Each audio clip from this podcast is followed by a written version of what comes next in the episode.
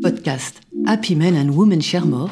C'est pas de réussir dans la vie professionnelle ou dans la vie privée, c'est de réussir dans les deux. Nous avons tous, hommes et femmes, les mêmes enjeux de réussite professionnelle et de réussite personnelle.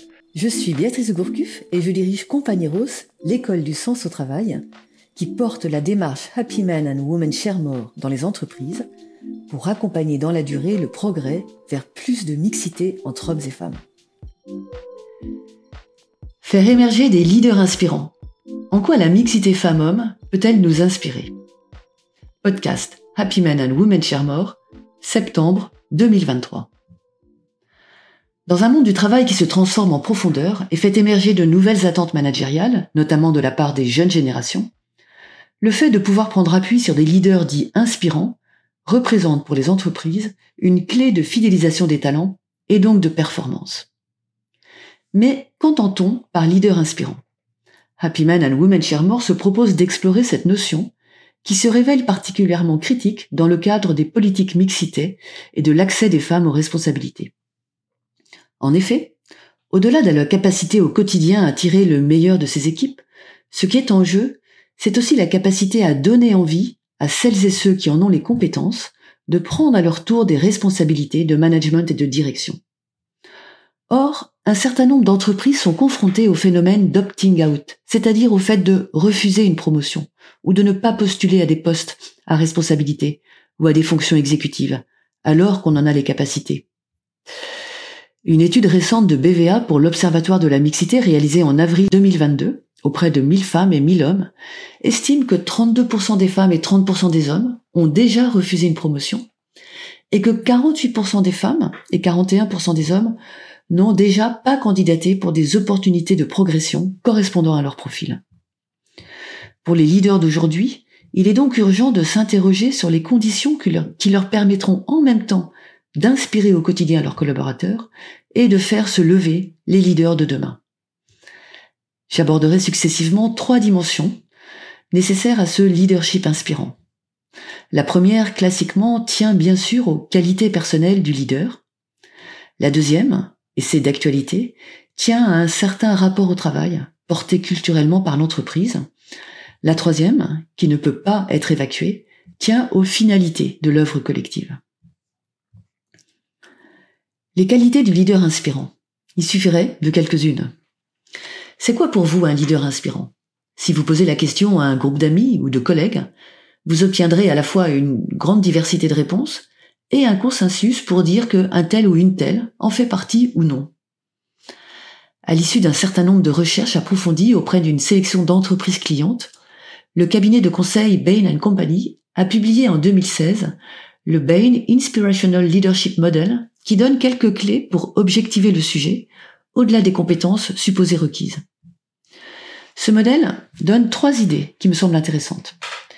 La première idée, c'est qu'il existe 33 attributs distincts et tangibles qui sont statistiquement significatifs pour susciter l'inspiration chez les autres. La deuxième idée, c'est qu'il suffirait que quatre de ces attributs constituent des forces distinctives pour qu'une personne soit jugée très inspirante. Et la troisième idée, c'est que les personnes qui inspirent sont incroyablement diverses. Toute combinaison de forces distinctives fonctionne, il n'existe pas d'archétype fixe du leader inspirant.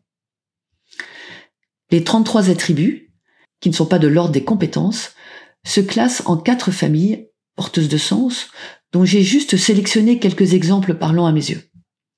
La première famille, c'est la capacité à développer ses ressources intérieures, avec par exemple la conscience de ses émotions, la tolérance au stress, la réalisation de soi.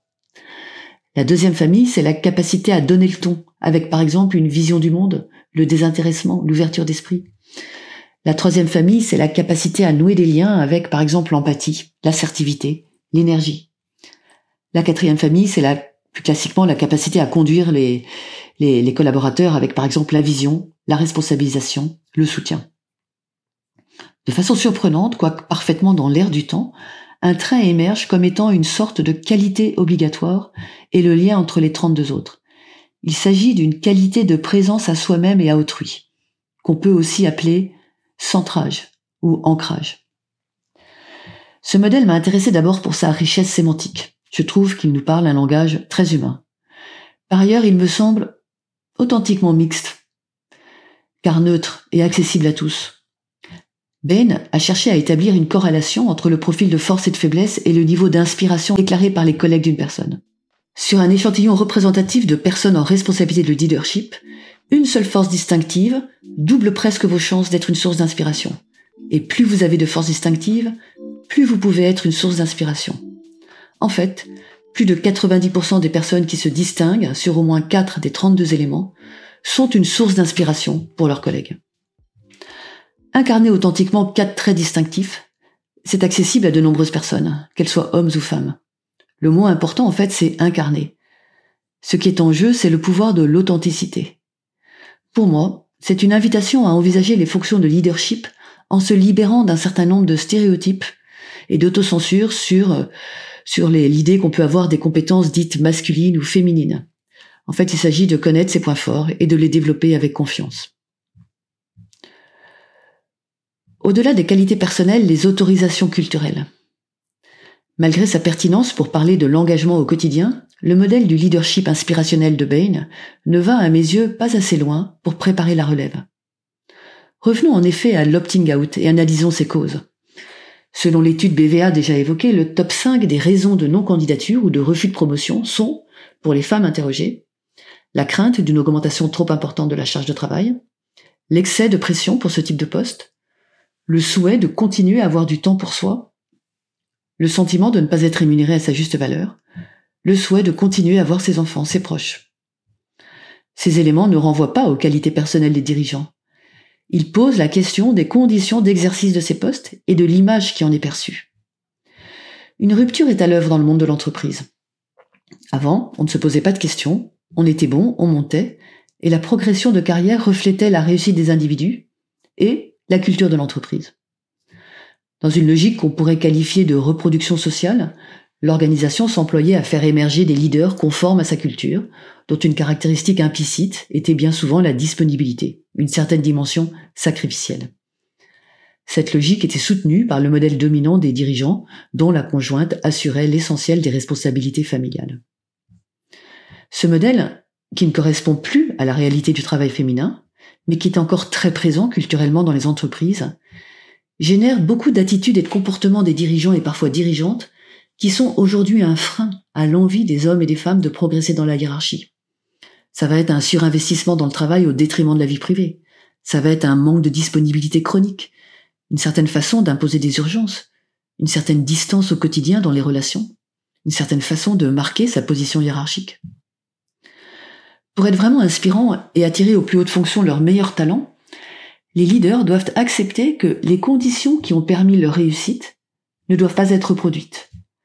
Les leaders d'aujourd'hui doivent admettre et autoriser culturellement de nouvelles façons d'exercer des responsabilités. Et comme ce genre de choses ne se décrète pas, ils doivent eux-mêmes incarner le changement, c'est-à-dire donner des signes concrets et crédibles qu'il est aujourd'hui possible d'assumer des fonctions dirigeantes sans sacrifier sa vie privée, sans sacrifier la proximité avec les équipes, sans mettre sous le boisseau sa personnalité au nom d'un conformisme culturel. Et on reboucle là avec la notion d'authenticité du modèle de Bain. De quels signes s'agit-il? Des signes très concrets, qui peuvent même paraître à certains terre à terre. Partir tôt de temps en temps, et dire ostensiblement que c'est pour des raisons privées. Partager ses doutes, ses erreurs. Encourager un collaborateur à prendre son congé de paternité ne pas faire attendre à une réunion, valoriser les personnes sur autre chose que le temps passé au travail, parler avec simplicité de ses contraintes familiales, faciliter vraiment le départ et le retour de congé de maternité, gérer les urgences avec parcimonie, ouvrir le dialogue sur la charge de travail. Bref, des signes tout simples qui disent que les dirigeants sont des gens comme les autres, qu'ils ont une vie à côté du boulot, et qu'être chef n'empêche pas d'être citoyen, conjoints, parents, sportifs, amis.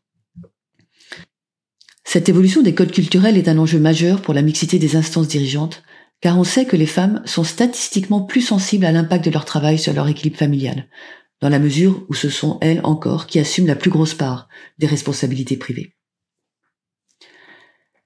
Être un leader inspirant, oui, mais en vue de quoi? L'histoire est remplie de leaders inspirants qui ont conduit leur peuple à des catastrophes. L'envie de s'engager est donc intrinsèquement liée à la question des finalités, qui ne doit pas être évacuée. C'est dans le fond la question du sens au travail, qui, selon la matrice de Compagnie Rose, s'articule autour de trois dimensions. L'utilité. À quel bien commun participons l'entreprise? La liberté. Comment l'entreprise concilie ses enjeux de performance et les besoins d'autonomie et d'équilibre de ses équipes? Et la qualité des liens. Comment l'entreprise cultive au quotidien une dynamique relationnelle respectueuse et nourrissante? On dit souvent qu'on ne peut donner ce qu'on n'a pas reçu. Cette question du sens au travail, dont l'actualité révèle bien souvent l'insuffisance dans nombre d'organisations, n'est-elle pas le socle d'un leadership inspirant, qui donne envie à tous, hommes et femmes, d'engager leur talent, et à certains de reprendre le flambeau pour transmettre à leur tour ce qu'ils ont reçu? Un socle de sens au travail vécu et partagé, qui est la responsabilité de l'entreprise, mais dont chacun est activement partie prenante, des talents et compétences reconnus par l'organisation, une personnalité incarnée avec authenticité, et la liberté pour casser les codes culturels souvent attachés à l'exercice du pouvoir. Voilà peut-être les ingrédients d'un leadership inspirant, orienté mixité, d'un leadership qui veut donner envie à tous ceux qui en ont les compétences, hommes et femmes, de prendre le pouvoir. Happy Men and Women Share More accompagne cette révolution douce en donnant l'envie et le pouvoir d'agir à tous les niveaux de l'entreprise.